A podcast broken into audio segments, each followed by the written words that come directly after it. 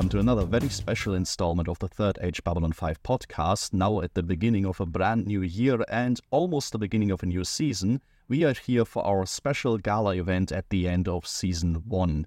Today, we are going to take a look at everything that we've done so far, both on the podcast and the show, and we are going to give out a ton of awards that we've made up for anything from our own episodes to our lurkers to pretty much anything that happened in the show. So there's a whole lot that we want to get through today, but the first thing that we are going to do is a little bit of a changed version of our first impression, kind of a first slash last impressions on season one, where we take a look back at everything that has happened so far and share a bunch of sort of initial thoughts. Because I think, especially with our newcomer here, Meike, uh, people are very curious to think now that you've gone through all of this, um, how are you feeling about the show? Are you regretting everything already, or are you excited for the next season? So let's talk a very short moment about this from the three of us, and then we go right into the actual big event, which is going to be, well, the prizes.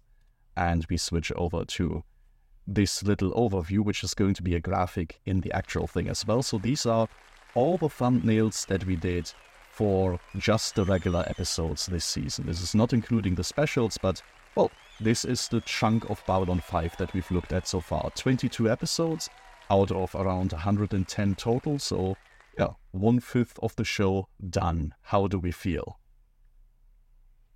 Yeah, well, um, I have to say or get back to our last episode because I really, really liked how uh, you phrase it, Layla. Like this is feeling like a prologue to a book.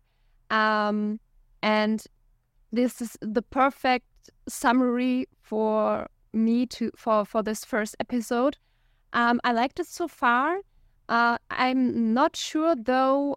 I would have watched it if I wouldn't have the the feedback or the knowledge of it's getting even better now. Um, when when I would have watched it in, uh, when it first aired or something like that or in, in the TV. Um, because I would be scared, I think, that this kind of um, storytelling, narration um, would continue this way. Mm. And if it would, it would feel a bit boring. As an introduction uh, to to the world, to the people, to the problems, it's it's perfectly um, fine. It's it's um, makes you understand the the world, what is happening. Um, you feel like you know the place, uh, which is the most important thing of a prologue if you write one. Um, yeah, but um, yeah, I'm I'm not sure if I would have gone further. Maybe I would have tried an episode or two, and if then, let's say, the beat was a bit more intense, then I might have then I might have been hooked uh, in the regular TV version. I think this is the best thing that we can hope to hear is if you tell us, hey, it, it was not terrible, but I also wouldn't have stuck around without you because, hey, it means we are doing our job. This is this is working as intended. So, um, yeah, I can only tell you if you were on your own and would try the next episode or two of season two, you would see changes, but I'm not sure if it would be enough of a hook. I think for you, Layla, it wouldn't have been enough of a hook uh, immediately, right? Immediately in the next season, no. Within the next season, yes, but not in the first few episodes. Although, um, I think that the changes that happen could um, probably still have promised enough to be like, okay, one more episode, one more episode, because a lot of things are going to change and a lot of new things are going to happen. But yes, the moment where I say um, emotionally involved in a completely new way, and that was that was later. Yes.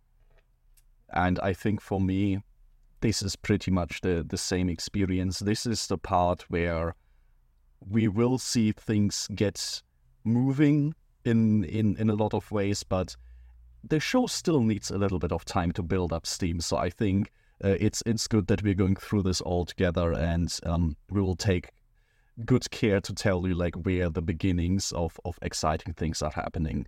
Um, but you know, this is all in the future. Season two is looming large, and we are going to start looking at the first episodes of that very soon. But for now, let's maybe take one look back at well, the 22 episodes that we've seen so far. And I mean, just taking a look back on these thumbnails, uh, some of the characters that we've seen there, some of the titles, looking back at it now, because we've watched this over the course of a little under half a year, are there things that still stand out to you? Are there, you know, standout moments that you would like to mention now before we go into our sort of hit list for all the different awards? Um, or is it more a case of honestly only the last three episodes are stuck in my head right now? It's gonna be fun rediscovering everything that we've that we've gone through. How are you feeling on on that line? On uh, of course the last episodes are always the most present one because you watched them uh, recently.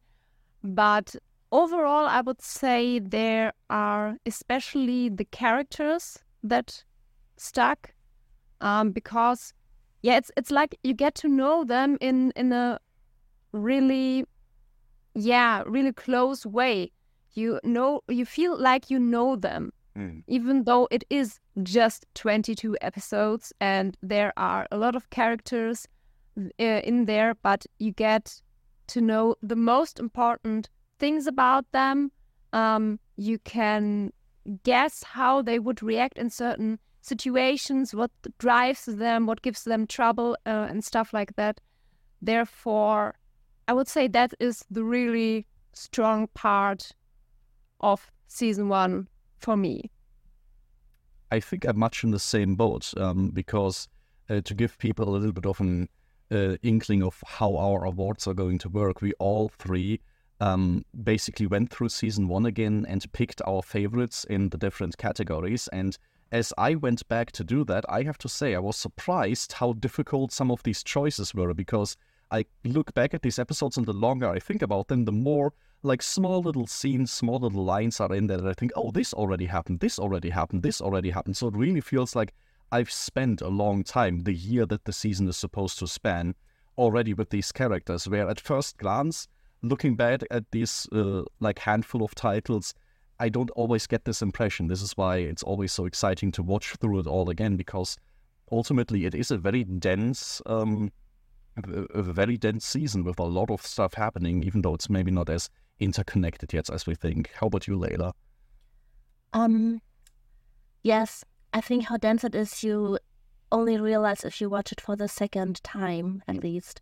Um, but I definitely have to agree. In this case, well, this is kind of our experience with the show for the first season. Now I'm at the same time always curious uh, how do we feel about uh, well, a little over five, six months recording this podcast now. Uh, we, we don't talk about this all that much, but you know, this is our first experience doing anything like a podcast, getting on this regular schedule of watching the show every now and then. And because our first awards are going to go slightly in this direction, any comments, any experience, any opinion you would like to share about just, well, doing this as a project, doing this for a, a, fairly long time now, to the point where I think we are all fairly confident we are doing this and we continue doing this for the foreseeable future. Um, because if we stick with this show, we have like more than one year still ahead of us. So two years. Yeah, it's a it's a big thing. And there was a question in there for. Yes. How do we feel after uh, after this first stretch? Now, I was instinctively waiting for Meike to do this, but uh, actually, when it comes to podcasting, she's most of the veteran among us. So uh, you're also welcome to to to ch- take charge. Um. Yeah. Um. I mean, I, I don't I don't want to stop. I guess that's that's definitely. I'm glad. Um. But I have to say that, yeah, um, I mean, I do a lot of um, online stuff myself. I have a blog um, and these things. And this is a totally different kind of working because it's much more, much more um, uh, regulated, m- much more. I have to stick to a routine much more. I have to always watch the episode again, then I have to join the discussion always on more or less the same time. And that's very new and very difficult for me, actually. So um, I always uh, when, when we started and we worked out our schedule, like what do, what do we want to do on social media? When are we watching the episode? When are we recording? Things like that. I wanted to um, keep this new routine and also adapt it to my blogging, for example, and that completely didn't work out and was a little disaster for me. But just because I tried to adapt it to a different thing. So keeping things this regular actually always is a big, big, big, big trouble for me. And I really have to work hard to stay creative, although there is some kind of routine in it. Um, but um, yes, I definitely think it's a lot of fun because I think we all learn um, so many more things and find so many new perspectives on these stories. So that's that's definitely the thing itself is very good, but the I think all the work you have to do behind to keep a podcast going was very new for me and um, definitely some something I alone could never keep up.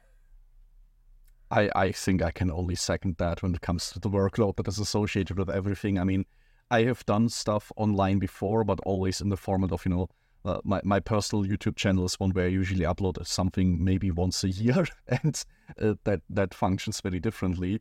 Um, but it, but it has been a huge amount of fun, especially because it just brings a routine into just also interactions that we have with one another that f- before wasn't really there. And uh, well, I'm glad to have it.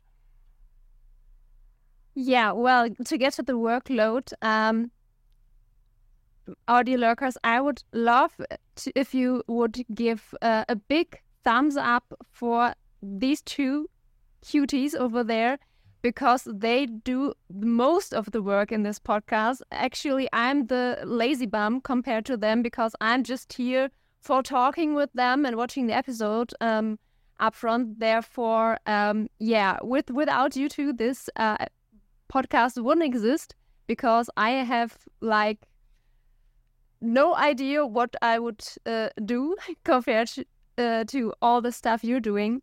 Um, even though Alex, you said I'm somewhat of a veteran, I wouldn't go this far. Uh, even though I'm doing a second podcast with the university um, about literature, um, but the work is completely different. It's uh, like writing a script um, up front and uh, then pre-recording it and just yeah snipping it together and this, what we're here doing, is far more free and spontaneous than what we or I do with the other podcast. Um, but I, I really like it because, yeah, well, like I said, I have like literally uh, no real work for for my part. It's just for me talking with um, two wonderful people, and I'm really really happy that you asked me to do this. So yeah, if I would give you a heart, a heart or a thumbs up or whatever, um, I would do this. So um, back me up, lurkers, please. Yes, I think we have to mention that Alex is in that case doing the most work because I only do the cutting or the final edit when he doesn't have the time for it, and then I have a lot of questions on how the um how the program actually works. So he is uh, doing the most work this is now getting very dangerous into territory of just praising ourselves. So I, I will take this opportunity to segue very briefly. I mean, these are all extremely kind words and they are very much appreciated. But uh, let's let's turn our attention uh, to giving out awards rather than receiving them. And uh, I mean, we still kind of pat ourselves on the back with the first two, although those are still secretly awards that we mostly award to our lurkers for just putting up with the stuff that we put out there. Um, and I would say, yeah, in the final, I'll, I will probably have a proper fanfare in here. But uh, for now, let's just uh, do a mental drum roll and move forward to our first category. Uh, because, yeah, what we are now going to do is we go through each and every category. For the most part, it's going to be our three picks. And then we talk about those a little bit because everyone that we've chosen is, you know, special and important and an honorable mention we award the award, and then we move on to the next category. And the first category that we have is our most watched episode, so the fruits of all the labor that we've been talking about. And well, this is going to be awarded with the golden sweet popcorn and cheese trophy that we are going to give out. So the recipe that was gladly given to us by by Meike, and we still recommend every lurker tries out. And well, if you are trying it out, why not watch the clear audience favorite in our episode by a long margin, which is The War Prayer, with currently uh, 561 views on YouTube and around 30 to 40 extra views or listens on all the different uh, uh, audio platforms that we have. So, all in all, by a large margin, the most favorite episode that we've put out there, which is interesting because it is not by a long margin the highest rated episode of the season. Yeah, which uh, comes to the question then did you really like that mu- it that much? Or were there just a lot of people that just happened to stumble about uh, this episode and watched it? But on the other hand there uh, were at least enough people who watched it long enough to be um, picked as a view. Therefore there has to be something good in it. Or maybe you know we can be optimists and say this is the one discussion that we had that upgraded this episode so much that it's like now a favorite. Or maybe because the episode is not liked so much, our discussion just added a lot of interesting things to it. I I do have this slight um the the, the slight uh, assumption this might be sometimes the case because our discussions tend to be on the longer side. So when people see an episode that generally gets kind of brushed off in season one, this happens quite a lot and then there's people like spending two hours ruminating on that. Maybe people are like, okay, usually you have to run out of things to talk about by the 30 minute mark on this one. So what what the heck are you guys doing with that? So uh, because uh, TKO, which is generally regarded as a very bad episode as well, also did fairly well with our views. Yes, I had to think of that because people were writing uh, beforehand that that would test the podcast, and then it got a lot of views. So maybe that's also how people watch it. Uh, but in general, of course, this is a great opportunity for us to say thank you, thank you. Not for the last time, but we are very glad that uh, people are watching and uh, especially nowadays uh, commenting also on a lot of stuff that we uh, that we talk about, the questions that we pose. It's always a, a delight to see. And to be uh, on the mark of comments, maybe you could enlighten us why you think this episode uh, hit so many views with our podcast. Yes, if if we can like crack the code and do whatever we did for every next episode that we do, gladly we will do it. That's that's not going to be a problem.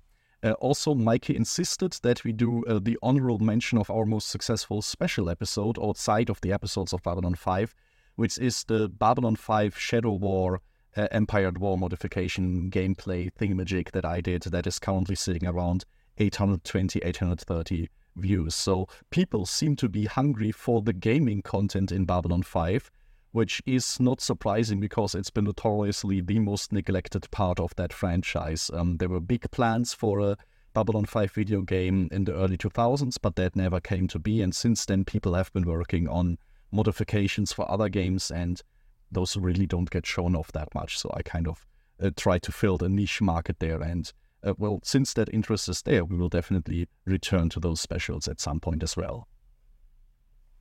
Yeah, and I insisted on putting it uh, as an honorable mention here because this is one of the episodes you worked completely alone on.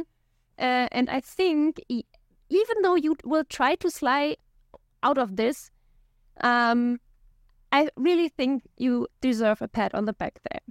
Well, thank you. Uh, but I only did this. Ah, I only did this all on my own because most of the modifications take into account the whole show, so it's spoilery. But once it's not spoilery anymore, I can finally rope you guys into those things, and then they have even better chances to be successful. That is true, but you know, I, then people will think I play favorites, and that's not that's not fair. Um, anything more on our sweet popcorn, or should we go to the next episode category that we have? I have to say this is really a beautiful award. It's it's wonderful. It's I think one of the biggest that we have to give out today because it's just so boxy, uh, and yeah, lots of gold to play around with here. If you want to melt it down, this is the one to do it with. Our next episode uh, award is uh, one of my personal favorites, but also one where we really um, give more credit to our viewers, our lurkers, than anybody else, because this is the longest episode that we've done so far. And by a long margin, it's our double feature Christmas special of Babylon Squared and The Quality of Mercy, which ran around 3 hours and 20, 21 minutes. And people actually watched it. And some must have watched the whole way through because they kept commenting on it as well. Um, so I'm I'm very glad to see that over the holidays some people took the time and didn't get sick of us even during that long of an episode. But also this episode, this um, award shows one big problem here that uh, Alex and myself can't be um, left unsupervised because it's the o- I think it's it's it's the only uh, episode we have done alone without Layla, who keeps us coming back to uh, the important points. Yeah. So um, yeah. if we don't have Layla to rein us in, we will just talk about stuff forever. And it it will not stop. And it's yeah it's actually kind of a problem. We will never get through the entire show without you. All right. So the longest episode receives the uh, golden recliner armchair with the uh, sleeping z's. And this is the last of the episode awards. We are now going to go over to the character related awards, our biggest category by far. And because it's such a big category and we wanted to have interesting picks, we kind of imposed a little bit of a rule on our own, uh, which is that we are not going to pick main cast characters, not our main crew, for any of these categories. Uh, but we didn't want to leave them out in the rain completely, so we made a special award, the Golden Ah, the Golden Star Laces Participation Trophy. The Star Laces, the beautiful glowing flowers that Londo prepares for Adira, um, which are incredibly difficult to model actually. In the process of researching that, I found out that the actual uh, prop was um, uh, Christmas lights mixed with uh, fishing lures. Uh, a very interesting combination there. Um, so it's just a rough approximation of that because it's just a participation trophy. But yeah, this is just a a nice opportunity uh, for us to say, of, of course, we acknowledge that every member of the main cast did an amazing job. And if anybody wants to have a favorite here, just to highlight, uh, now is the time. One favorite cast member? Or as many as you want. just if you want, oh if there's anything you want to say about what somebody of the main cast, do it now because the next awards are all going to be uh, not about these people it's just so tough because I think I love them all. Yeah. that's difficult I think the the list of um the the non-categorizable people that are more like I don't love them that much would be rather the shorter one here than to say who are the most likable or lovable ones here. I mean, this is why we excluded them from the awards because basically we're saying otherwise all the remaining awards would just be a list of these people uh, because they did such an amazing job. Yes, but and of course, oh, I'm sorry. I think it's worth to mention that we have this main cast in Babylon 5 that kind of really gives you this feeling of they they belong together. They have these different aspects that really make them click. And I think it's something that um, maybe you usually would more expect in a in a sitcom like sometimes they give me Friends vibes. Actually, I like Friends, so I can say that easily. Um, and uh, yes, um, I think the whole feeling of the whole show would change if one of them wasn't there anymore. Definitely. And uh, as the the resident old time many times have seen the show, veteran of the show, um, this is also my turn to say uh, it's it's a wonderful cast that has uh, unfortunately seen also an incredible amount of losses. Many people, I think even the majority of people that we have here on this list are not with us anymore. Uh, many of them uh, died much, much too soon.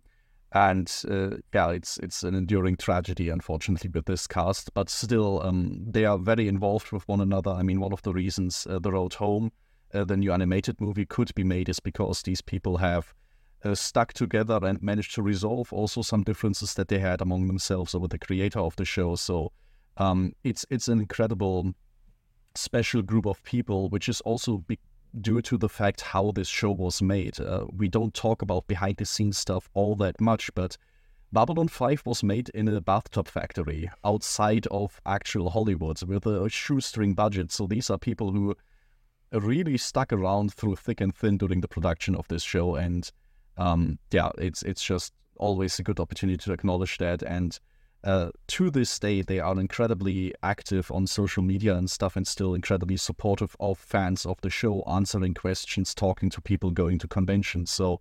One of the many reasons people keep coming back to Babylon 5 and talk about this community being very strong is all due to these people and their work, not only acting in the show, but also continuing to support that afterwards. But maybe maybe I would like to mention a few things separately, actually. Sure. Because I think that, um, yeah, I mean, like I said, when you look at Sinclair, I feel like he really can give you a lot of moments in which he acts in a way in which he would wish for someone to act like. I don't know. I feel like he's always written with a lot of wishful thinking, like in, in a conflict, in a very dire situation, you want to have someone like Sinclair there. So that's definitely always like I see an ideal, I see an an ideal of a person, but it's not a dehumanized person like I sometimes find Utopia can easily get lost in. Like he's still a human being, Yeah. but he just is uh, very wise and patient and open, and also emotionally very open. That's what I really, really um, enjoy about him. And maybe we should mention at this turn, we will talk about Michael O'Hare in, in a special segment at the beginning of next season because, Meike, you already stumbled across this while uh, researching for the special. There is things that we need to talk about, and uh, just to mention it here, of course, all the hugest respect to this man for being part of this team and, and doing this. And yeah, what he did with this role is, like you say, absolutely outstanding. And he, there is a reason why despite being part of this show for one season, he still stands out as like he is the commander of Babylon 5 for many, many people, and uh, that is well earned. Yes. Um. Any more on him? Not from my side. Okay. Then, uh, yes, I mean, since we are giving out awards, so I don't know, I would like maybe, maybe this, maybe, maybe this is just my thing right now, but just hand out a few words to our main characters because we could not uh, include them in the other things. Like, I definitely like uh, Ivanova for her for her energy, but also because she, what, what I like about her is that she's written tough and um, strong, and she's still so funny and cute and feminine in a in a way that fits. For me, she totally is. Like, um, it even shows that when she is off duty, she opens up her hair and puts on a nice dress. She's not like this tough military person that, you know, that stereotype. I totally enjoy that. I find her so funny and so interesting and feel her so close, actually, that we, we all agreed on naming the characters with their last name, but I always want to call her Susan because I, I just feel so close to her. Yes. I, I think she pulls off something that is is way too rare in, in media, especially back then, but uh, nowadays to have a character who is very strong in her career without having to make this her entire personality. Like she can very clearly relax and have a private life that is anything she wants to. She she doesn't need to make herself this fierce stereotype to uh, to pull that off in her job, and that's just a level of competency that yeah, it's just wonderful to see. Any anybody else you want to talk about? Otherwise, Well, I could go on forever, but I think there are some main characters where, I mean, we, we will probably have different kinds of summing ups after each season, so there are other main characters I could come to later at some point. absolutely. Yeah, Um, exactly. That's the reason I'm holding myself back here because if I would start, uh, we we would talk again for for hours because yeah, every character, every actor, actress made such a good job and and it was so well developed. Um, but on the other hand, even though we don't have the the time and space here to um, honor them, maybe uh, not in the way they deserve, I think we did it through the podcast up until now quite decently. And it's definitely also a case that we are now at the beginning of the story. We are just getting to learn these characters. Later on, maybe even through season two, there's always the option to do a special on just Delenn, just G'Kar, and just talk about their characters at length if we feel that is something that we want to, and definitely also if the lurkers tell us that this is something they're interested in. So um, now is the time to to let us know in comments, and um, we will definitely be all over that because yeah, just digging into some of these characters and also in the backstory of the actors with Delenn, for example, that would be extremely interesting to see sort of how much they themselves bring to the role because um, this is also something where uh, JMS has openly talked about the fact that he, in the process of writing, having a long plan, of course, uh, also looks at who are the people that I've cast and what do they bring to the role, what can I do to accommodate that. So there's a lot of things to talk about there. Uh, we could do that forever, but like you say, um, that that would be another time. Yes, but I No. found it important to mention those two ones because I think that's a good, cool statement here, and the rest can come later. Absolutely no. I think we you, you made a very good choice there. Um, in that case, let's move on to our next award, which is going to be the golden cartoon bomb for our favorite villains of this season. Let's start out with the bad guys. We've looked at our main cast who's primarily, you know, the crew and the ambassadors, the good guys of the show. Of course, there needs to be another side for there to be conflict in this first season. And even though we haven't met a very overarching villain yet, I think season one has a lot of very interesting picks to offer. And I would say in these categories, let's just go through our picks one by one. And as usual, we start with Meike. So, your choice for your favorite villains of this season. Yes, my uh, choice was uh, from uh, the Believers uh, episode. Um, the parents um, of of the sick child, um, and M'Ola, because well, they're not that actual villain type, and I know I remember how um, angry I was uh, about them, and how much I talked about them. Um, but this is for me one reason to consider them a good villain. Um, and on the other hand, I really like this kind of, um, yeah, villain character that is not evil because he's evil. Yeah, uh, like if you have uh, some some bad guy showing up, oh my gosh, he's doing so horrible things. Why is he doing this? Because he's the bad guy. Um, and I really hate this kind of stuff. And here we have like yeah this this antagonist that are doing this because they think it's the right thing to do um, and i think that's what i like about them that is definitely incredibly compelling um, how about your choice Layla? yes i choose Neroon um, because i find him very interesting um, because through him we see another layer, another important aspect of Minbari society, and I think we can all agree that Minbari were the most uh, important and puzzling aliens for humans at this point for a very long time, or still are.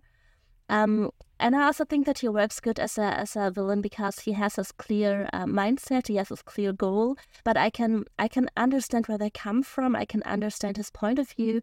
Um, and I definitely would find it in, a, in each setting completely realistic to have someone like Neroon. Um, and whether I'm on his side or not, it just depends on how the situation goes. Um, yes, and I'm always happy when there are more when there's more to know about the Minbari. So that's why he's for me. He was a very close runner-up for me as well. He has such such a strong character presence here, and the the fact that he's the guy that Delenn gets to tell you shut down now and do whatever I say is also just very nice to see. So no, I I really enjoy him.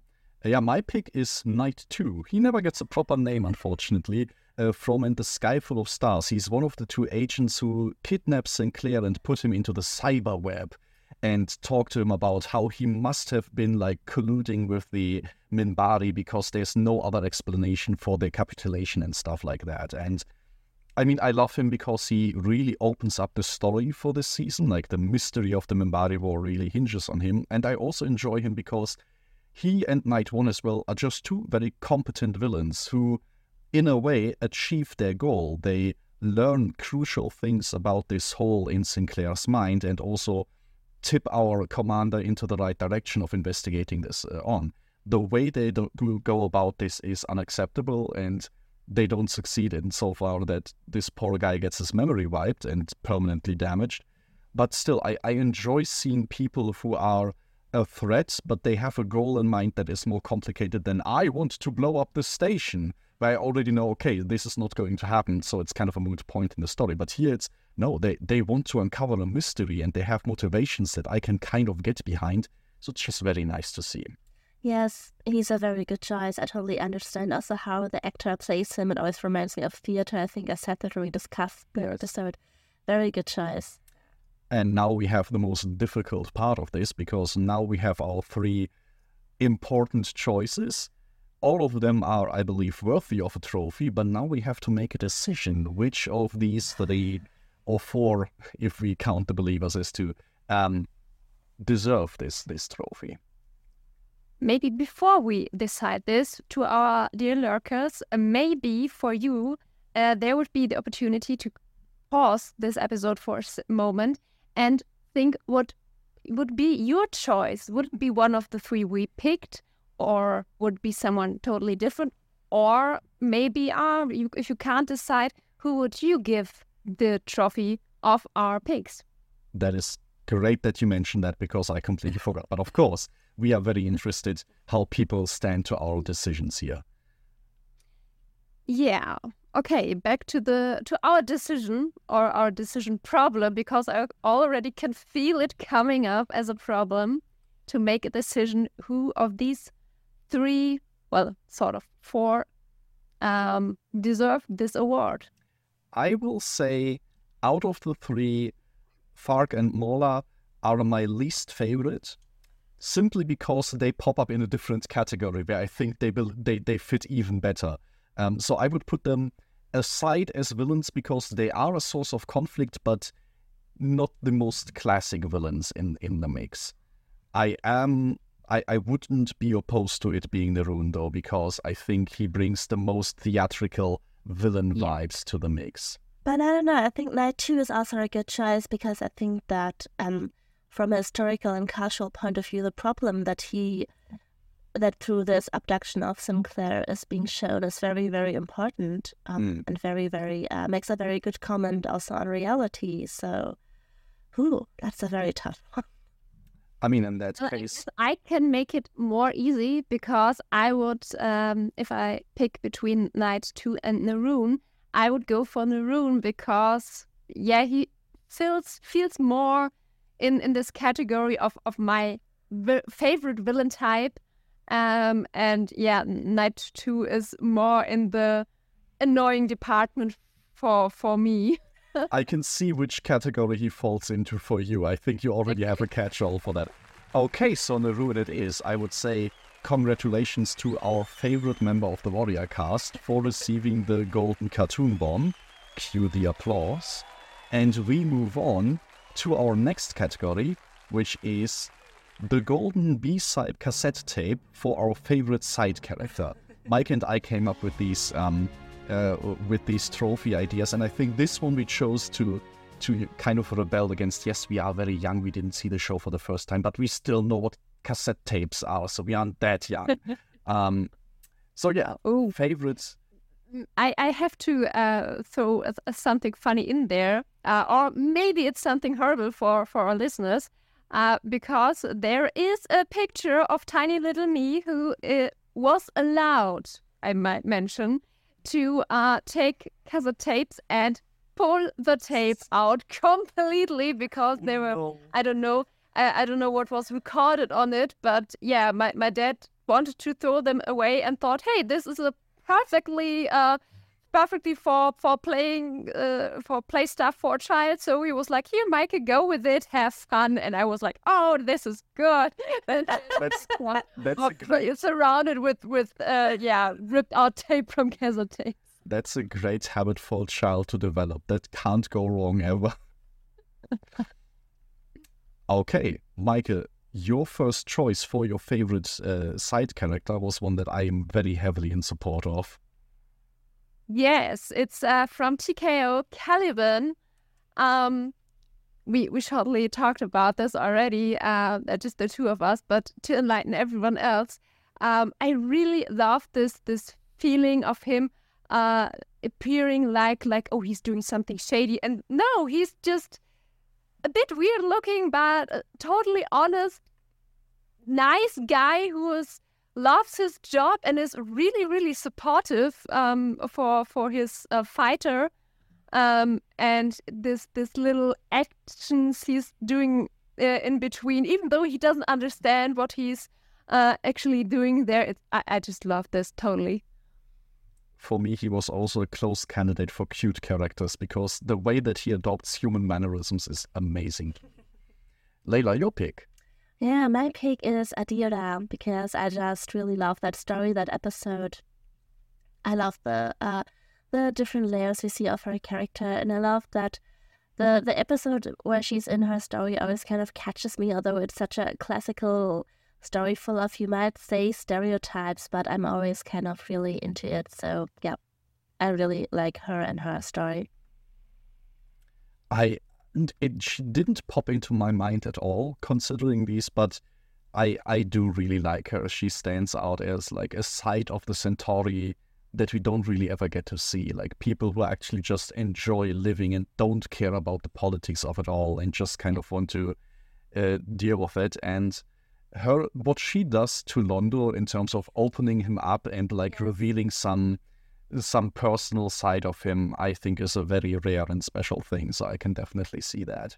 Yeah, yeah, I would also agree. I like, mm, well, I would say her her aura, her like like he like she's when she's yeah appearing in a room the what what you feel like when watching at her i really like this about her it's it's warm feeling it's like kind persons and and, and this thing so I, I would like to have a talk with her i, could totally agree that we two would get along very well on top of that just to kind of have the, the, the behind the scenes reasoning as well um in I think in the Gathering is the first time we get introduced to the strip clubs of Babylon Five, and there is kind of this idea, ah, you know, you go to the dancers, give them a bunch of money, and they will rat out whoever you want.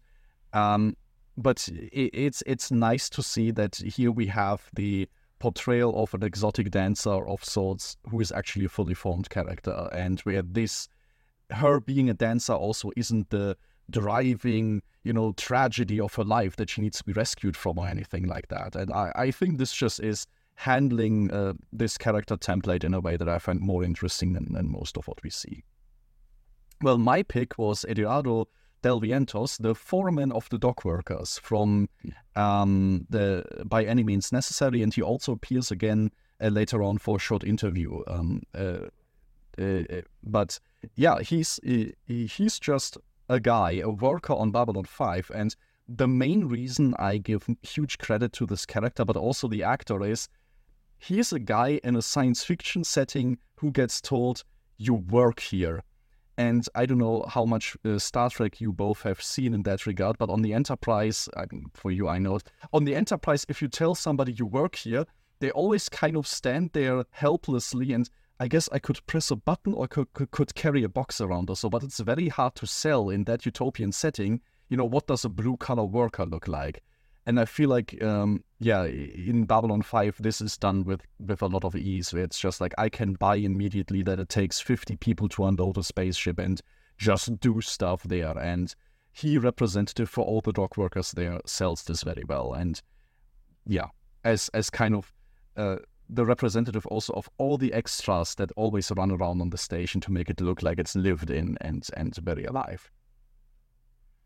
Even though um, I would add there, he is like the most relatable character in this regard because I mean, all these these other jobs we we get to see um, yeah are, are like a bit exotic mm. um or at least they feel exotic in in this way and he's just yeah like you say the normal guy like you i don't know if you if you go to um a bar or or a restaurant this would be one of the uh, them sitting there with yeah. friends or, or family or stuff so once again we face the very difficult challenge of making a choice here although for me it's not that difficult I mainly cho- just chose Eduardo because Caliban was already taken. So I'm very happy to take Caliban because, especially on this viewing of season one, he was one of the standout highlights for me, especially in an episode where I didn't expect that. Yes, I can agree to that actually because I almost forgot that he existed, but he is a very cool pick for a side character. Very good. In this case, we pick the underdog. That's even better. So, congratulations to Caliban. We never learn what species he's from or what his last name is, but I'm sure he's happy in the Mutai, and now he has a different trophy to take home as well. A gold B-side cassette tape, and honestly, out of all the characters, he would be the one having the most fun figuring out what this strange alien artifact of humanity is about, and like teaching him how to rewind it with a pencil would be really fun. Yes, yes.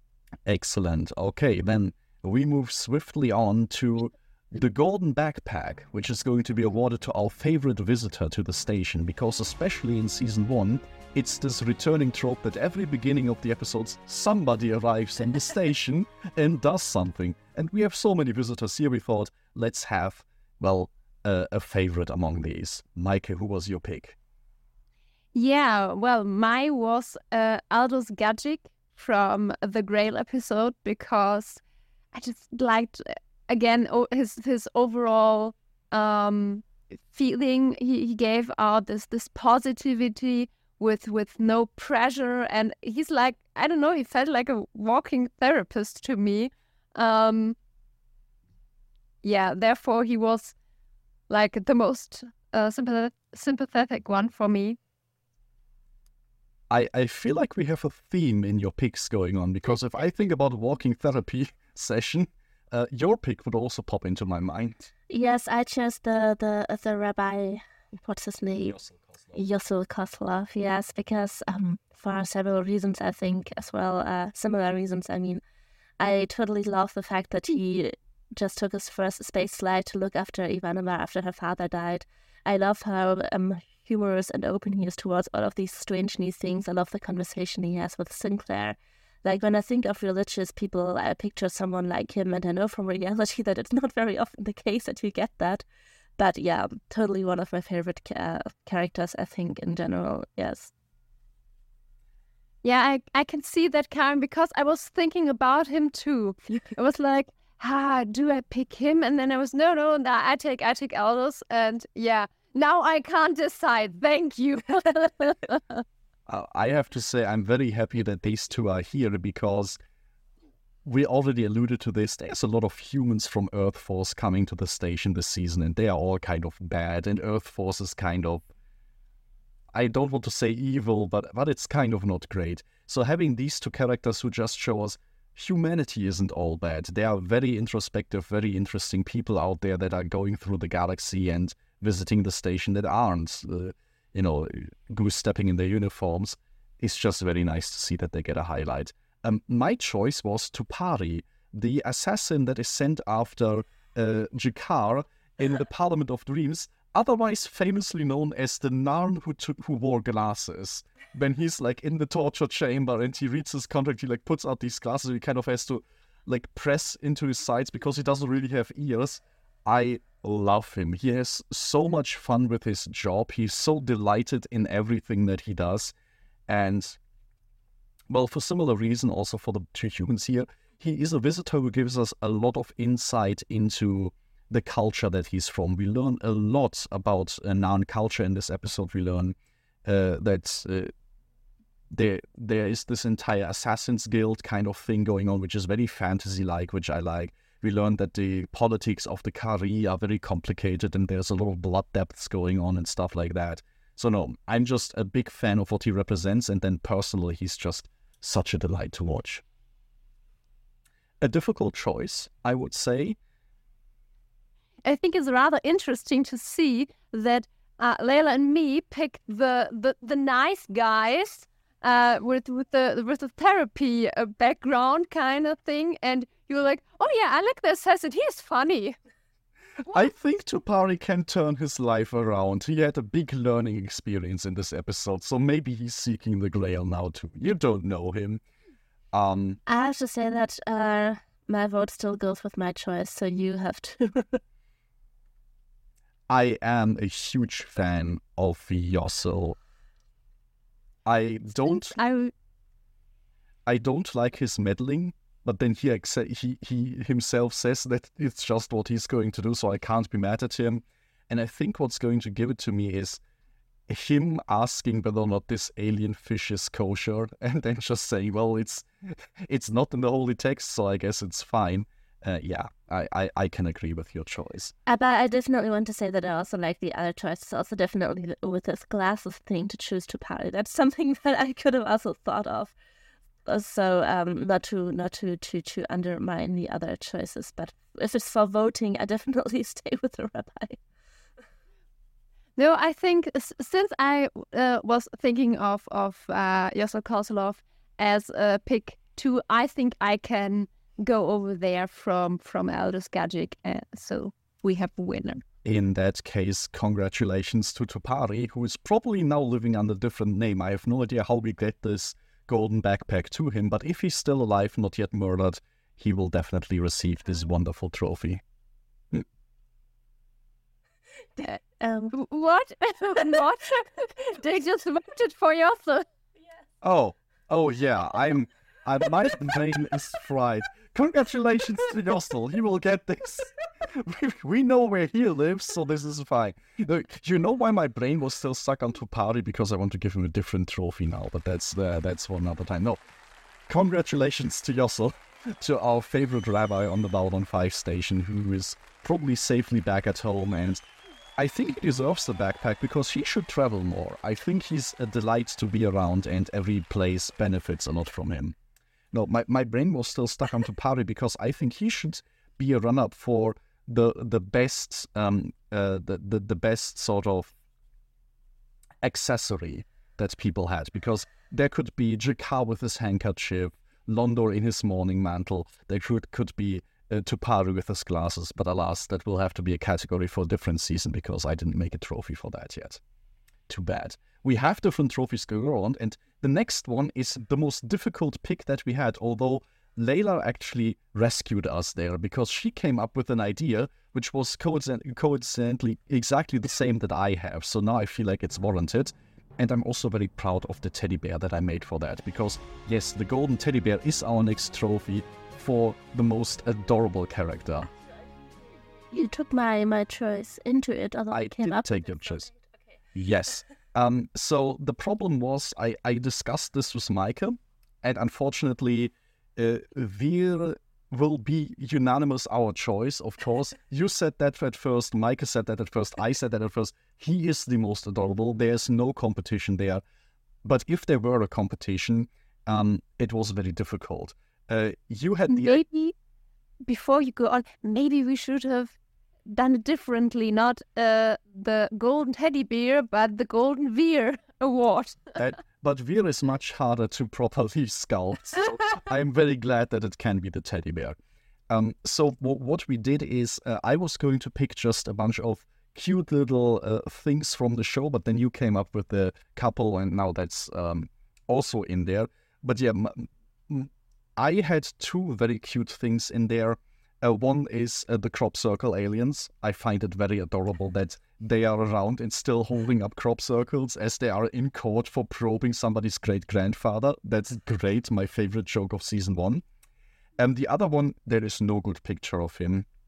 Um, in the opening of the gathering, there is a tiny little robot rover a la Curiosity on Mars who is just running around the, the casino of Babylon 5.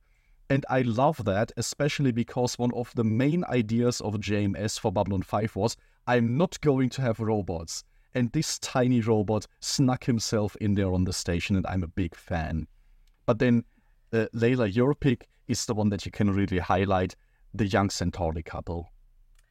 Yes. Um.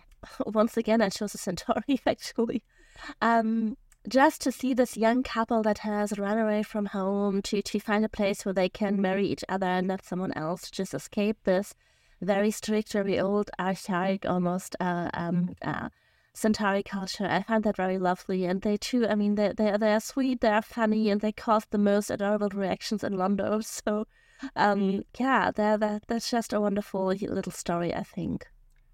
And yeah, I, I had a similar idea because if I've ever seen a culture that was made for Romeo and Juliet, it's the Centauri. Like these two lovers live in a world where everything points towards them having the most tragic love story ever.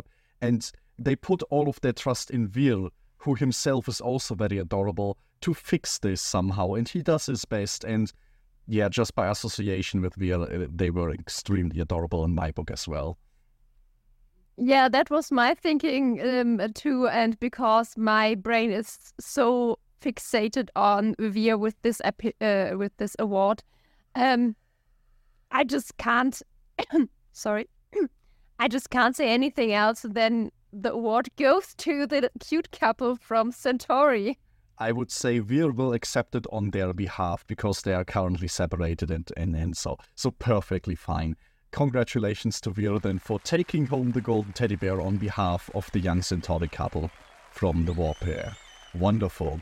Who would have thought that the most adorable candidates come from the racism episode of Babylon 5? That's that's great, isn't it? Okay.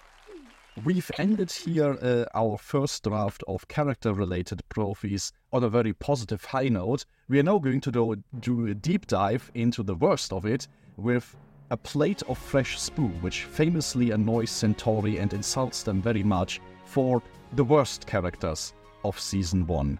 And Meike, I think you have an entire catch-all category there for us.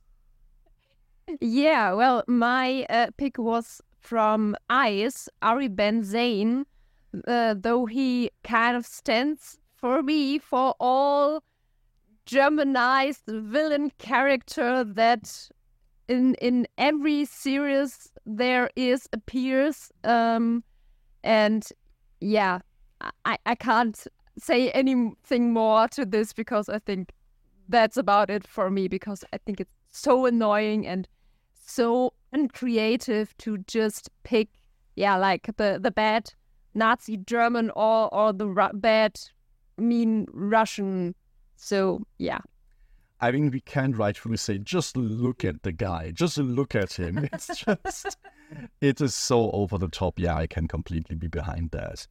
Layla, how about your pick? My pick is the journalist. I think she was in some more episodes, but in one she had a, a big role. Which one was uh, Infection is the first one where she shows up, where she does like the interview and stuff yeah, and gets thrown out of C&C. Yeah.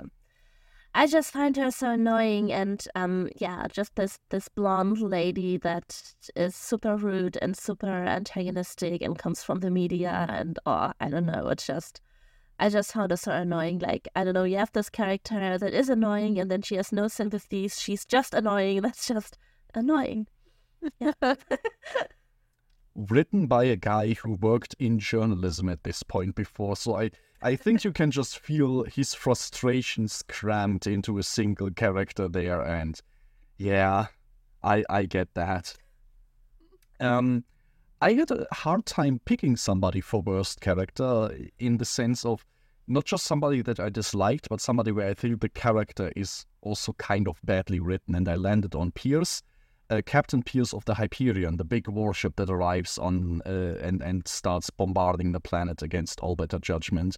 And I think I I put him here because all the other the Germans I can put up with somewhat because they have this background of okay, Earth is in a bad place. There's home guard movements and stuff going on. There's something interesting to that. Whereas Pierce just represents this military is stupid and they just want war and they are fucking dumb and you have to kind of trick them with a chain of command, which is just also a very like bland way. Like if there's no better reason for him to be this incompetent, then why the heck is he in charge of this ship? And it's just kind of he he seemed very antagonistic for the sake of having another antagonist in this story, which I don't feel it necessarily needed. I think the whole the planet is gonna explode is already dramatic enough. I don't need a guy in a big spaceship, you know. It's just blowing stuff up for no reason. So I could have really done without him. And he's like out of all the characters that I find annoying, the one where I have the hardest time also imagining writing him differently. How do you fix this? I just could have done without him.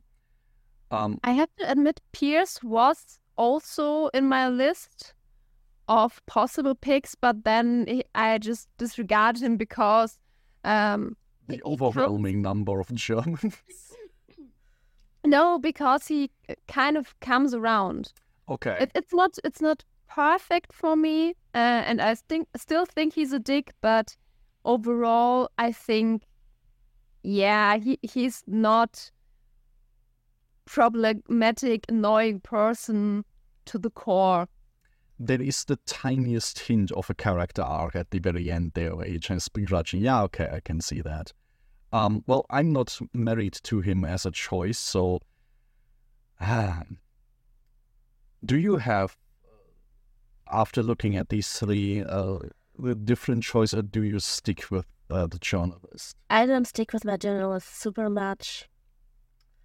Um, I think we might be happiest uh, going with Meike's choice of Ari Ben Zayn, like representative of all the like kind of lazy, like you say, coded uh, villains that we get in the show. I I think that's that's the most decent thing. Also, just looking at him, he would be extremely annoyed by a plate of fresh alien gunk. So yes, I I think we can deliver it to him. In that case, uh, congratulations, I guess, to a golden plate of fresh spoo for Ari Ben Zayn, and he can. I mean, these are like these little tiny blocks, so I guess he can distribute them to all his colleagues back home at Earth Force. Um, the next category is a subtly different flavor of annoying. These are still characters that are somewhat annoying, but in an almost kind of endearing way. The next trophy is going to be the Golden Bats for the most infuriating characters that we just want to take the bat and bash them over with because they keep making extremely stupid or annoying or uh, uh, otherwise a strange decision that we kind of just want to beat out of them. So here we accept the Dr. Franklin. Yes, uh, because he is so, um, I mean, just you know. Yeah. Okay. I, I, I couldn't. I, I I have to admit, my, my first thought was Sinclair because I I get enraged so often because he's doing something he shouldn't do. Um, uh, but then I thought, ah, okay, okay, no, he's he's uh well main character and well overall I I I, I like him. He, and he's working on himself, yeah. Though uh, with Franklin, I, I can't get around this this character. Um, yeah, he's I, I there are uh, really really rarely the case that he appears and I'm not annoyed with him. Therefore, I couldn't get around him. I'm sorry. and personally, I love this pick because it complements Layla's choice so well. yes, because I chose the parents throughout other name. Tharg and M'Ola. Tharg and M'Ola, because for me personally, I did not really see them as villains um, as much. Um, because just I felt more um I think that their agenda of doing damage was not big enough for me to see them as villains. I think the way that they don't want to save their child because they are so convinced by a religion or ideology or whatever you may call it, just to me makes them people I want to shake super hard until their brain turns upside down. Um, so yeah, that's why I definitely chose them here. It's really just uh, because I constantly feel like what, what I have a lot of, of time with religious people of a of a certain kind that you just want to to shake the stupid blindness out of them to make them not do a big mistake, or shake them until the right parts click in back, so it's working properly again. totally, totally. Yeah, my choice is not thematically related to yours, unfortunately. Uh, I chose Dr. Tazaki, who is the geologist in The Voice of the Wilderness, who keeps flying closer to the planet after Ivanova tells him explicitly not to do that until it spawns an amazing rant from her. And honestly, it's more on behalf of Ivanova that I pick him here because he gets chewed out so much by her. And that is so beautiful that I kind of indirectly have to thank him for that. And definitely somebody who deserves a baseball bat because he's just not getting the point that if somebody tells you the planet is going to blow you up with cruise missiles, you maybe should start listening. That being said, because he is kind of already taken care of by Ivanova, I very gladly pick either of the other ones. I mean, in this case, I would say that we can definitely award Dr. Franklin with a lot of similar um, um, of, of words at some point later. Mm. There are definitely more things to come, and some are more annoying than we have already seen. On the other hand, these are this award has uh, two baseball bats, so uh, yeah, maybe just one for each. I mean, maybe, maybe we should uh, split it up, but I would say yes. Franklin remains with us uh, throughout uh, more of Babylon Five, these two guys are gone for now. So let's let's let's give it to the believers for now and reserve to right to bash Franklin over the head on on future occasions if necessary. Does that, that sound fair? Right. Yes. okay, so um yeah, I'm pretty sure their world has uh, cut all diplomatic ties with the rest of the galaxy after their first experience being Franklin for the rest of the universe. But if we can like airdrop this uh, this golden baseball bat on them, we will try to do so. So congratulations to Park and M'Ola. I never learned their, lays, uh, uh, their names before uh, trying to find them for, for, for this award ceremony. So that's good at least. We are moving forward uh, into a slightly less serious category after discussing the levers uh, to the golden banana peel, the dumbest demise. And surprisingly, there's a lot of those in season one. A lot of people die, and a lot of them in not the most dignified of ways. So, Meike, I think you had the most populous uh, and obvious choice there. Yeah, I choose Ko'Dath, um, which was last seen in Born to the Purple uh, or no, was it the episode before? I'm I'm not sure. No, she's but... seen and Born to the Purple, and then the next scene uh, of the next episode, we learn she stepped into an airlock and never came. That blew her out into space. I mean, she doesn't even get a death scene, uh, and yeah, well, getting uh, getting getting killed through a yeah airlock drop into space is like I don't know what to say to this because it's so stupid. And it's such a shame because she was such a good presence for the few scenes that she was in. I would have loved to see more of her.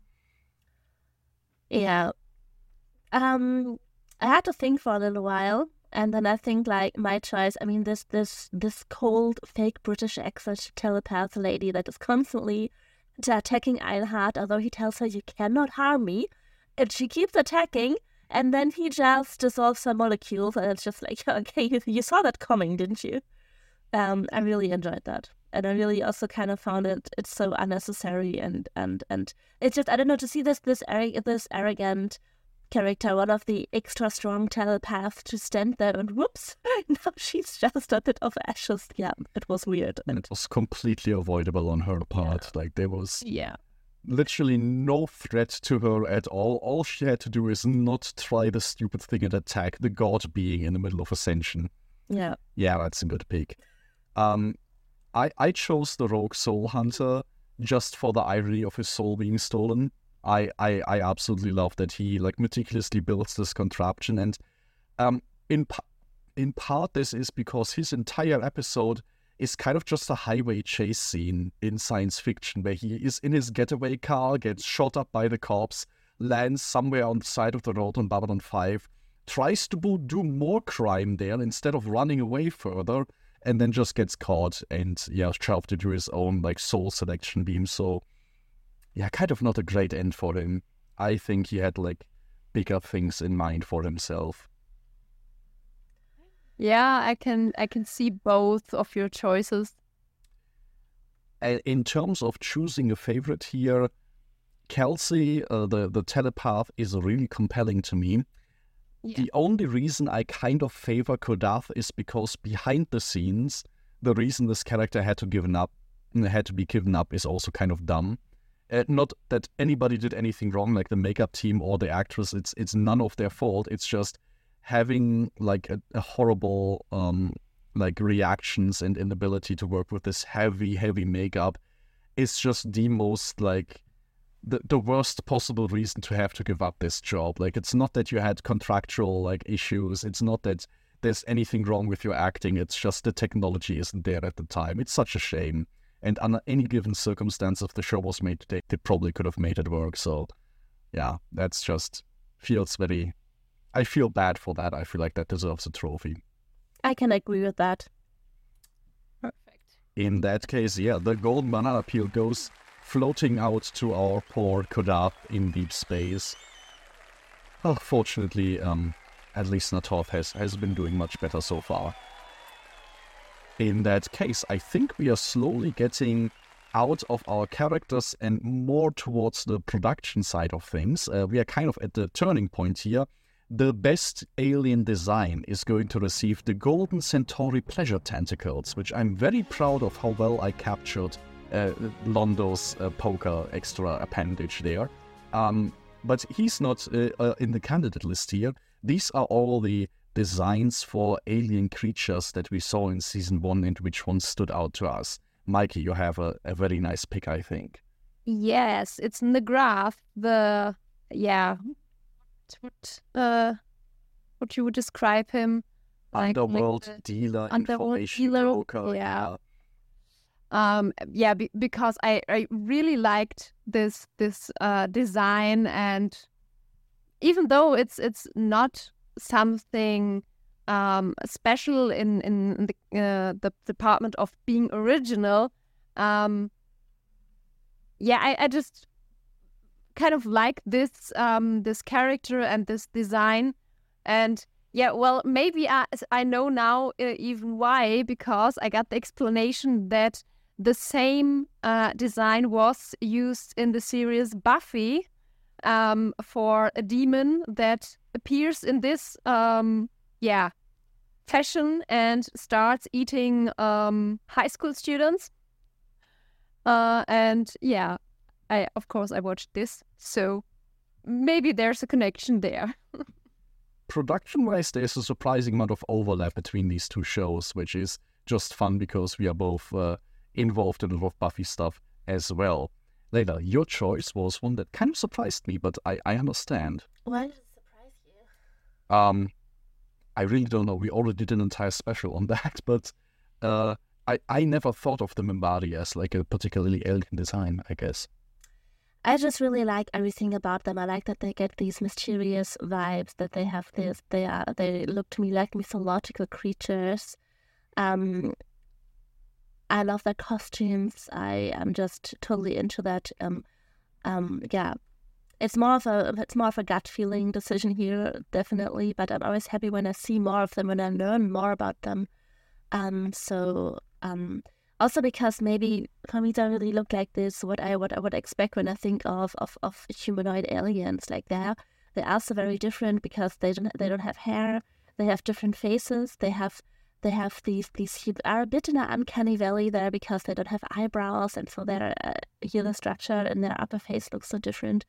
Um, and so I don't know. For me, that I really like this. I expect a design like this in a sci-fi show. I guess I don't know. I really enjoy them.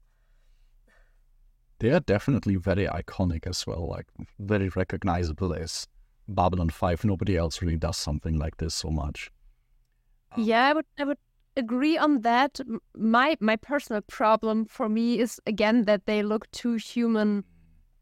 Uh, for, for me, maybe just, just strange mindset uh, of of mine, but yeah, they they are not different enough for me.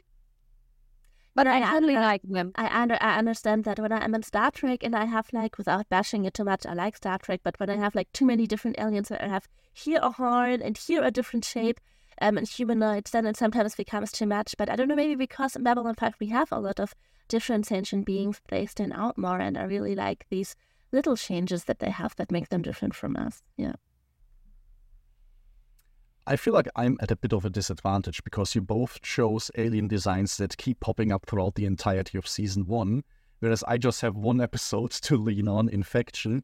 Uh, but I, I, I, I genuinely really like the Karan War Machine, especially this like full-on Mega Man suit that he gets at the end with a big cannon on the side. That's kind of neat. But I also particularly like the scarab that he has on the chest, this like weird bug thing that like clamps into him, because it always reminds me of this is when Babylon 5 found the Stargate, the kind of Egyptian themed ancient rocks and stuff that you have to decipher and so on.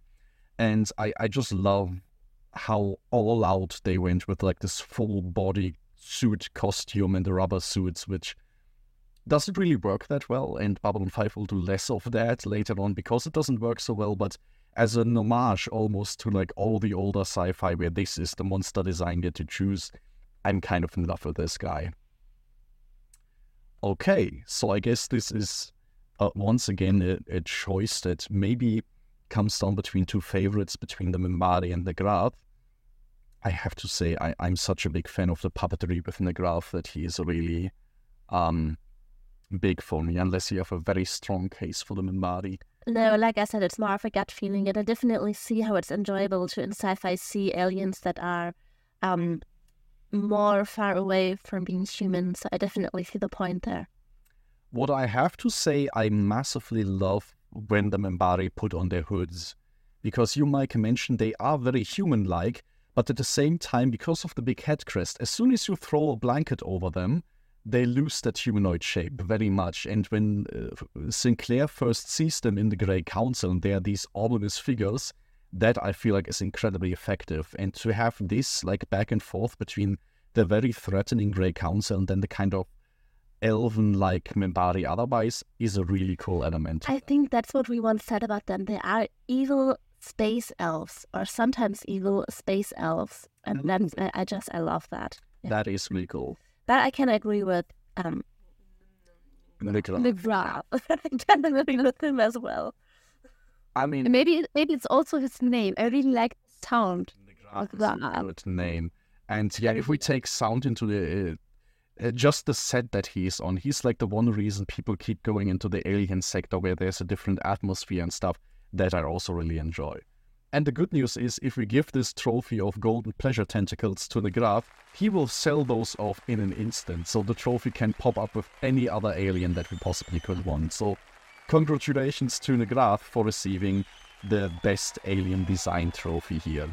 There is a cat next to us that demands also a trophy, but she's not an alien design, so she doesn't count. Are you sure? I am sure. Um, we move on from the aliens, the inhabitants of Babylon 5, to the station itself with the next trophy that we have, which is going to be our golden compass for the most visible locations that we have. Here, I didn't really um, include the episodes that they are in because we all chose locations that pop up in multiple episodes or almost all of them. Uh, so if you've seen, for example, The Gathering, you've already visited all of these locations, which is uh, interesting to see that we all chose places that recur in the show and aren't like one-offs. Michael, you chose the Zen Garden.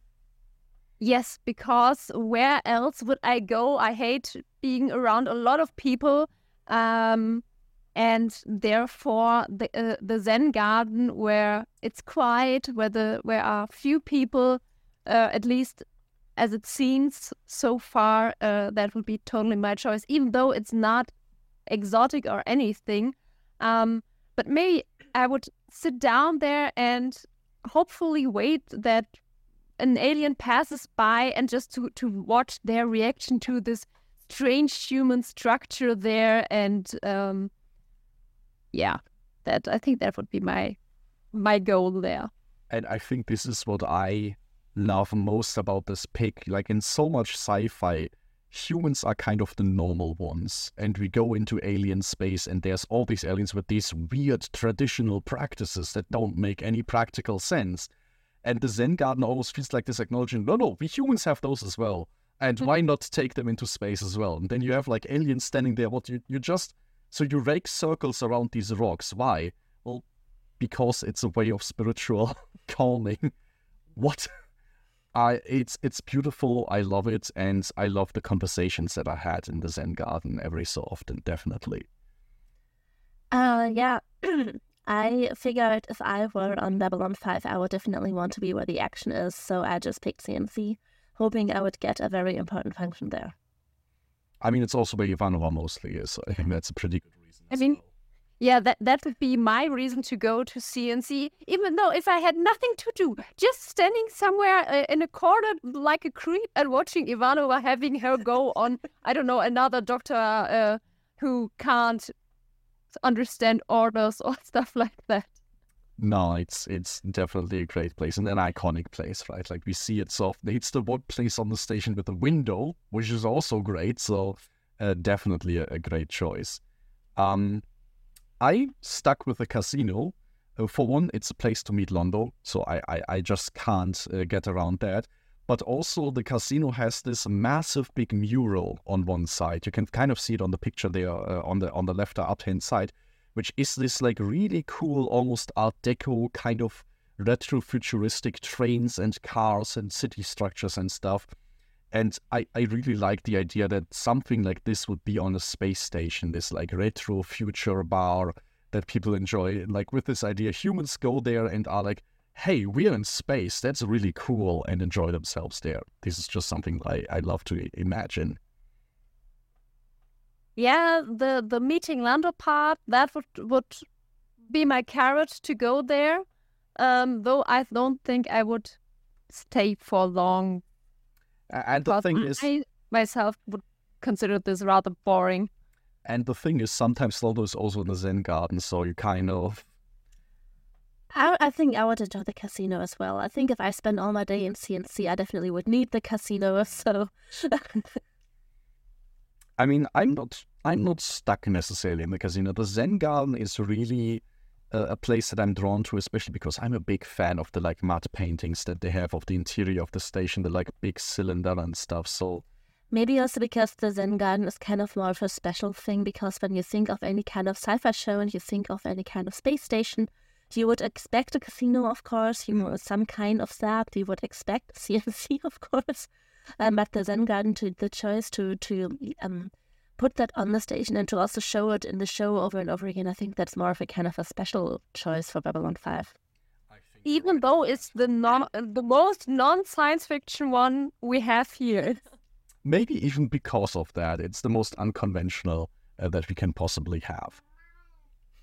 yes, the cat. she thinks this is very good. For her, this would probably be a litter box, so that's not great. But congratulations, I guess. Then let's put the golden compass in the Zen garden. Uh, there's not only somebody. I, there must be a gardener in charge of doing this. I would have loved to meet that guy. So congratulations. Hey, that sounds like a job to me. No, I mean, no, the, the Zen garden has really little um, amount of plants, right? Yes. So I wouldn't wouldn't be able to kill them. That's perfect. That's that's my job. Get me there. just rocks and and gravel. So yeah, you can definitely do that. All right. If our special guest has kind of calmed herself down with her rude comments about our choices, um, let's go to the most production oriented kind of questions that we have we were sort of torn uh, talking about all the special things that Babylon 5 shows off, and we essentially decided to split this into two categories, and we are going to start with the special effects, the CGI effects, so all digital creations of sorts, which are going to be awarded golden floppy disks, because famously Babylon 5 was rendered on very, very old Amiga systems, uh, even for the time not top of the line. So let's talk a little bit about CGI stuff that stood out to us. And Meike, I think you have a great pick there. Yes, because um, what stood out the most for me was when the uh, Starfuries were dispatched the first time. Um, that you have on on every fighter, you have a different painting, like like it's um, yeah personalized personalized from from their um, what was it called? That they're the pilots. Yeah. in my head, I just wanted to say the drivers. That would be funny. I mean, you know, it's space. Who can say? Yeah. Well, technically, yeah. Excuse me. I would like to have your license, sir. That's not appropriate. No. Um. But yeah, that that's what I what I what really stood out to me. This this. I mean, this is a small little gimmick that you do not necessarily have to do um, and therefore it felt rather special to me. It shows this attention to detail that is just nice to have in a show like this. Um, I was surprised by your pick, actually, Lena. Uh, yes, I I have to say that the picks I had in mind were all from later seasons. That doesn't mean that um, I didn't like the, the, the things in, in season one, but I had a lot of important moments in mind that came later.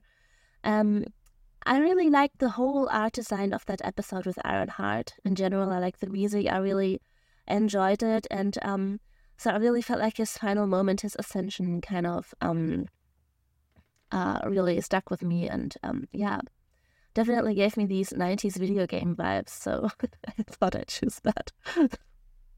I have to say, the barrier that he creates is a big um, favorite of mine. Uh, it's it's definitely really great.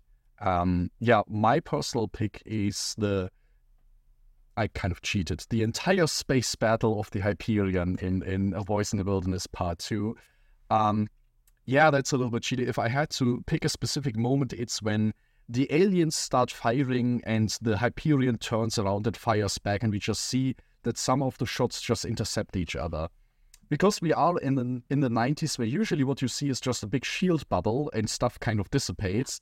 And here it all feels much more physical because there's really this idea the ships have armor, and if they get hit, they get damaged. And what you can do is intercept stuff and stuff.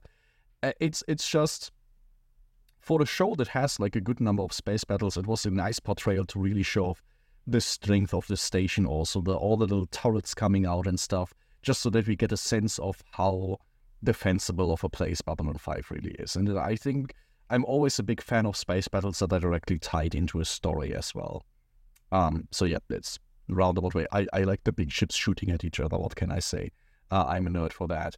Um, that Though I said- actually understand you because this is um, a different kind of action we get there finally, uh, and I, I even though it's compared what I have seen up until now, rather bad made uh, in comparison, since it was obviously made far later.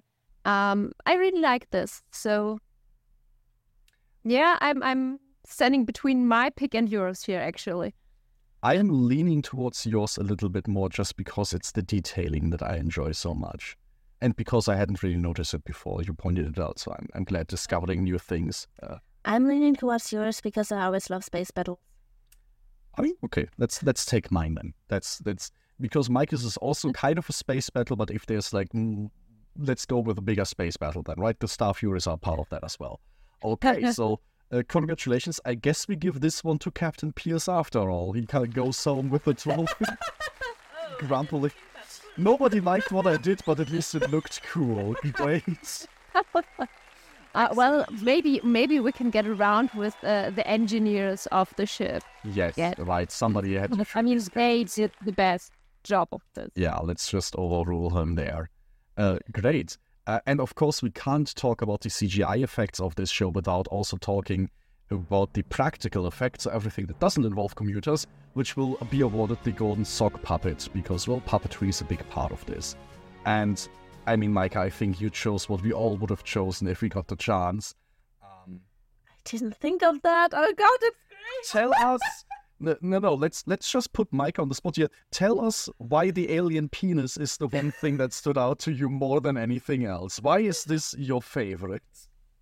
No, I just I just love this this scene when this this in the casino when the glass was put on, yeah, on on this tentacle and uh, it it, it was just hilarious uh, and therefore I mean even going through with this even it, it's so yeah even, though I already said it it's, it feels so like someone got their go with with their uh king of having something for for Japanese um tentacle porn so i mean my I have favorite for this bravery. my favorite part of this is somebody had to direct this scene right? So somebody had to go up to peter jurasik who plays londo and be like see that thing there on the table so imagine that's what's in your pants, and now we put ice on that, and now give us the facial, the appropriate facial reaction to that. Like how how do you work with that kind of direction? What do you do? Um, so no, I I think it's uh, it's just huge fun. But then on the purely like technical side, I think it looks really good. It holds up as like this uh, little practical effect in there. Uh, Layla, you had a nice pick as well, though. Well, I had a very boring pick compared to that. Why didn't I think of the tentacles instead of But it's such a great pick. Uh, yes, I, I chose the eye. Um, the eye that caused so much um havoc wherever it just it showed up this important uh, Minbari uh, I don't know, Centauri artifact. Um, because it had it obviously had such a big meaning. You also in the first season get this idea of there's more to it. There is a layer that we didn't quite get yet. And when you hold it in hand, it looks like the cheapest plastic crown my grandmother would have had me play with when I was a child. Um, not to say that that's like bad design, like I think it was in big parts intended. Um, and I think it just has a has a narrates a funny view on these cultural artifacts in certain contexts. So I really enjoyed that. I think there's also this layer to we learn from the Centauri that their emperors get made into gods, right? And it's kind of this thing. This eye is this hugely important mythological thing, and then you look at it, and it's almost like you have the Centauri gods, and then it's a guy like Londo. It's just kind of yeah, that's that's cheaper made than I anticipated, given the title. So I can totally get that. Well, I was thinking not about tentacles, but in the in a similar vein. Uh, my favorite practical effect is G'Kar's bare chest, which is featured throughout the show multiple times. But from a practical point of view, the fact that Andreas Katsulas has like this full prosthetic down is great, but then also him running around in his like morning robes and and just having fun with it. It's it's great. From a pra- practical point of view, Yes, from a purely practical point of view, and it's sexy as hell, of course, as well. The spots go all the way down. It's great. yeah, just that you had like like costume designers there who were like, we need his chest. It needs to look alien but muscular. Yes, right. Like that's it's just beautiful. Uh, and now the fact that they do this and they once again, it's a big thing that gets featured every so often. It's never the focus very much. It's just you know he's in bed. Of course we see his bare chest. What what what the hell else? I'm just a big fan of that. And I have to say, if it comes to deciding uh, giving this trophy out, as much as I like Tentacle, I'm I'm really in love with G'Kar's chest. So oh, I'm stuck between you two actually. if only we could combine the two in some steamy fan fiction. Please no. Oh, I guess you have to be our tiebreaker. Really? Yes. Oh, You have to decide Londo or G'Kar right now. In bed. oh my god. I mean, I, I have to admit, I do understand why you're so focused on G'Kar's chest because Right. it's really pretty. It is. I mean, I, I would say that um, I think Londo's um, ta- ta- ta- ta- um, tentacle, tactical, I wanted to say tentacle. I think it has an interesting theory, and um, you can interestingly play around with it within a scene. but maybe um, come on. I wanted to say that maybe G'Kar's uh, chest um, took more. was more Effort. effort. Yeah, those apps don't come from themselves. That's a lot of work going into them. I wanted to say that it was more effort for the for the costume designer to have them there.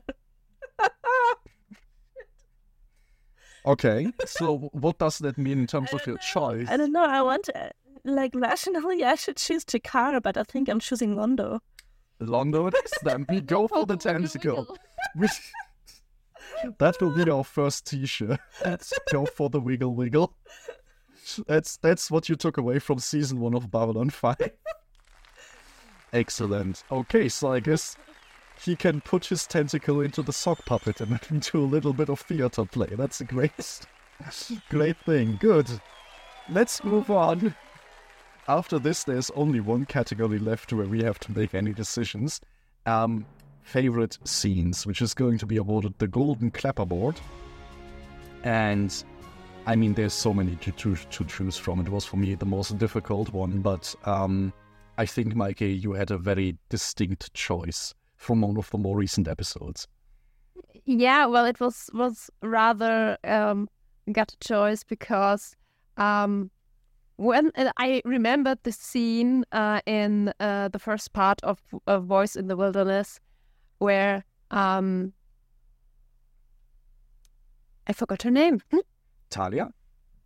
I, t- I try over again. Um, uh, I was really struck with the uh, scene in uh, the first part of A Voice in the Wilderness, um, where Talia stands at the elevator and Sinclair comes by and they talk about why she's standing there. She's like, I every time I try to take the elevator, Garibaldi is in there. And Sinclair's like, nah, no, he can't be everywhere. And at this moment, the elevator opens and Garibaldi's standing in there like, I, uh, I, I just love this this moment, even though it's it's just something funny again and and not even important thing. This this I I like I like this kind of stuff.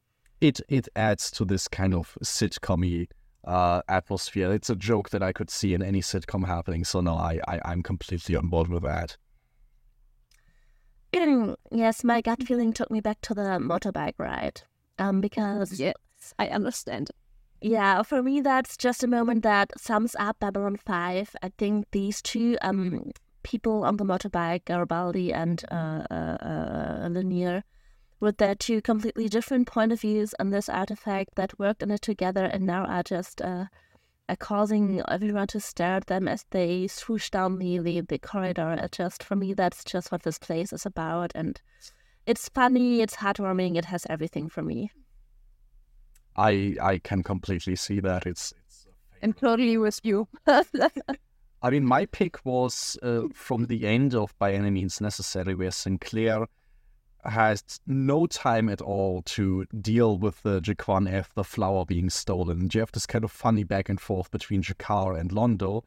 And by the end, uh, G'Kar gets the flower, but he's genuinely distraught because it, the time frame is over. He doesn't can he can't do his ceremony anymore. And then Sinclair just does what Sinclair does best, which is he pulls out basically the rule book and figures out, well, technically you are supposed to do your ceremony when the light hits over the mountain, and we are light years away from the mountain, so technically the light is still on its way and hits right now. And, you know, he just kind of uh, works this back and forth, and G'Kar goes along with it.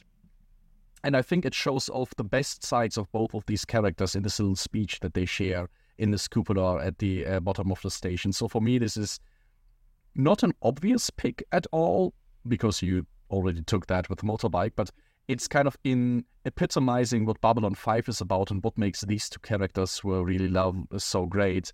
Uh, it, it, was it was a really nice fit. That being said, I would be completely on board with choosing the motorbike ride because it's so whimsical and I yeah. love the idea of having Lennier in there as well. I mean, I, I really like your explanation, and this is, well, let's say your choice would be the serious one, but we don't do serious here. No, we just got done talking about tentacles, so let's do the motorcycle, the symbol of sexual prowess, as the learns as well. Perfectly. So, um, who exactly gets this award? The motorcycle? I think so. Uh, but, but I, I like to believe that in this episode with riding the motorcycle, Lennier and Garibaldi have learned to share. So, you know, Garibaldi gets it on weekends, I, I would say. and as for our choices, this actually already concludes the picks that we had for trophies when it comes to season one, but we are still not quite at the end for our little award gala because there's two more trophies to give out and both of which concern the lurkers that we have, hopefully still with us watching. Um, you already were invited to share all of your picks for the trophies that we had so far, but there's one that we actually originally planned to have picks of our own too, but then we noticed we, we can't. Um, so we, we wanted to forward the question to you, and that is episodes that had the biggest unexpected turn specifically in your perspective. So, uh, our original idea was talking about like picking episodes that we maybe thought weren't so great, but then we talked about it and we figured out, oh, that's kind of a new perspective for me. That's really great.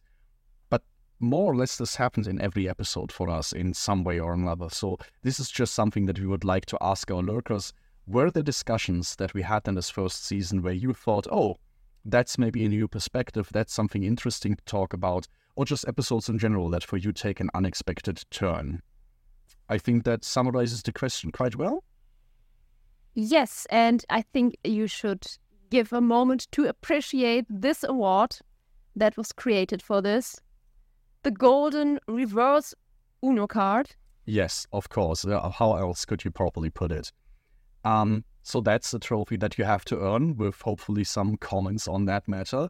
The other trophy that all lurkers are bound to get, however, is our only actually serious trophy, the Golden Laurels, as a big thank you for 750, around 800 hours of continuous watch time that we've received, around 500 and 800 views that we've received overall on YouTube and all the other channels. And, well, 84 subscribers, uh, so 84 people who actually want to come back and listen to us talk and discuss this show.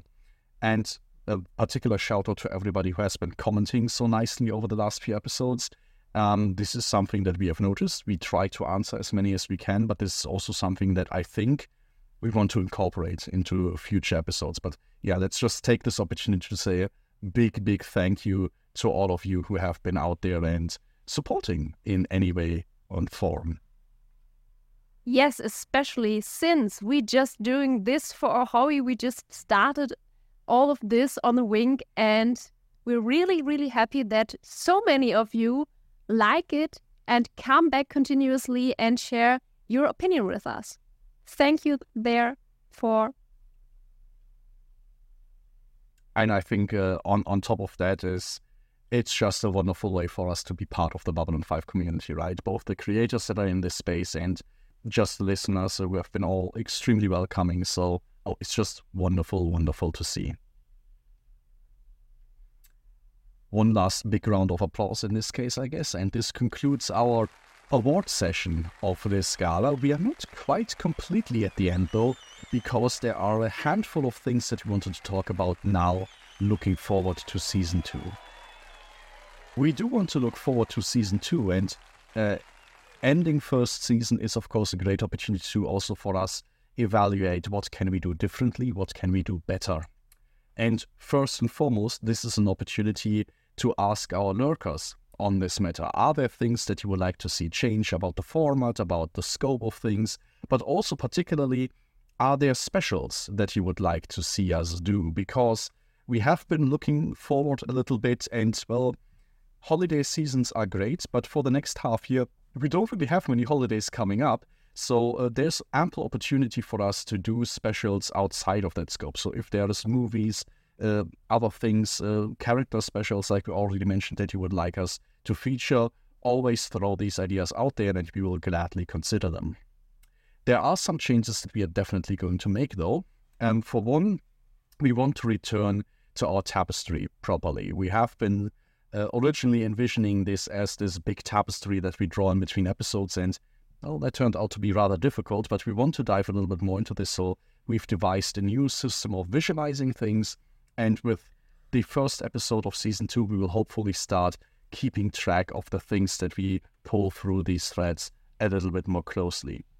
The second, and maybe even more important thing is, we have thought about opening a little bit of a post box session because we've been receiving so many wonderful comments and especially lengthy and involved comments that we feel like it would be a great uh, opportunity to talk about these among us three because well, then there's just a better chance of communicating about this a little bit and giving also our commenters uh, proper responses to everything that they wrote. So we are definitely going to do that. Um, they are we are also interested kind of in uh, the formats. How would you like to see this? Should this be at the beginning? Should this be at the end of our discussions? We can be flexible with that. And the last thing to announce, I guess, is uh, the specials that were already kind of teased. We will start this year with Earth history and Babylon 5 history 101. So Meike is going to get a little bit of a crash course on various topics that just fill out the universe a little bit more. Now that you've seen season one, you kind of know a little bit of what's up, and it's a great opportunity to add a little bit more context to some of the plots that we've seen. Certainly. Plus, learning is always a great experience, and it's one excuse for me to pull out PowerPoint again and create some slides, and yeah, we will get to share these too in this case, I think this concludes our great gala. I mean, of course, I would like to thank our listeners. I think it's wonderful. It makes us very happy to see that people are interested in what we have to say. Um, it's, uh, it's it's always nice when you when you work on this and you share your very personal views and opinions. That there are people who are who are uh, listening to that. And um, yes, I also really like that most of our comments have been uh, very nice, very friendly, very supportive. Um, so it's very it's very great to in this way be a part of the Babylon 5 community and to actually be accepted that well. Because yeah. Very well said. Yeah, I don't really have much to add there because there is not much uh, else to, to say because you are really wonderful for sticking with us and obviously be happy um, with what we are doing. And we can just hope that you liked season one so far and will enjoy season two and uh, every special ideas we come up with as well. Wonderful. In this case, we will see you next week, probably, with the first season, uh, with the first episode of season two. And from there, well, things are going to get a little bit more ahead. We have left the prologue section of the entire Babylon 5 universe. We are now still full steam ahead into chapter 1, and well, things are going to pick up from here. You can find us as usual on all social media platforms and podcast sharing platforms at Third Age Podcast, and of course here on YouTube. We are the cutest because here you can see us. Hope we see you next time.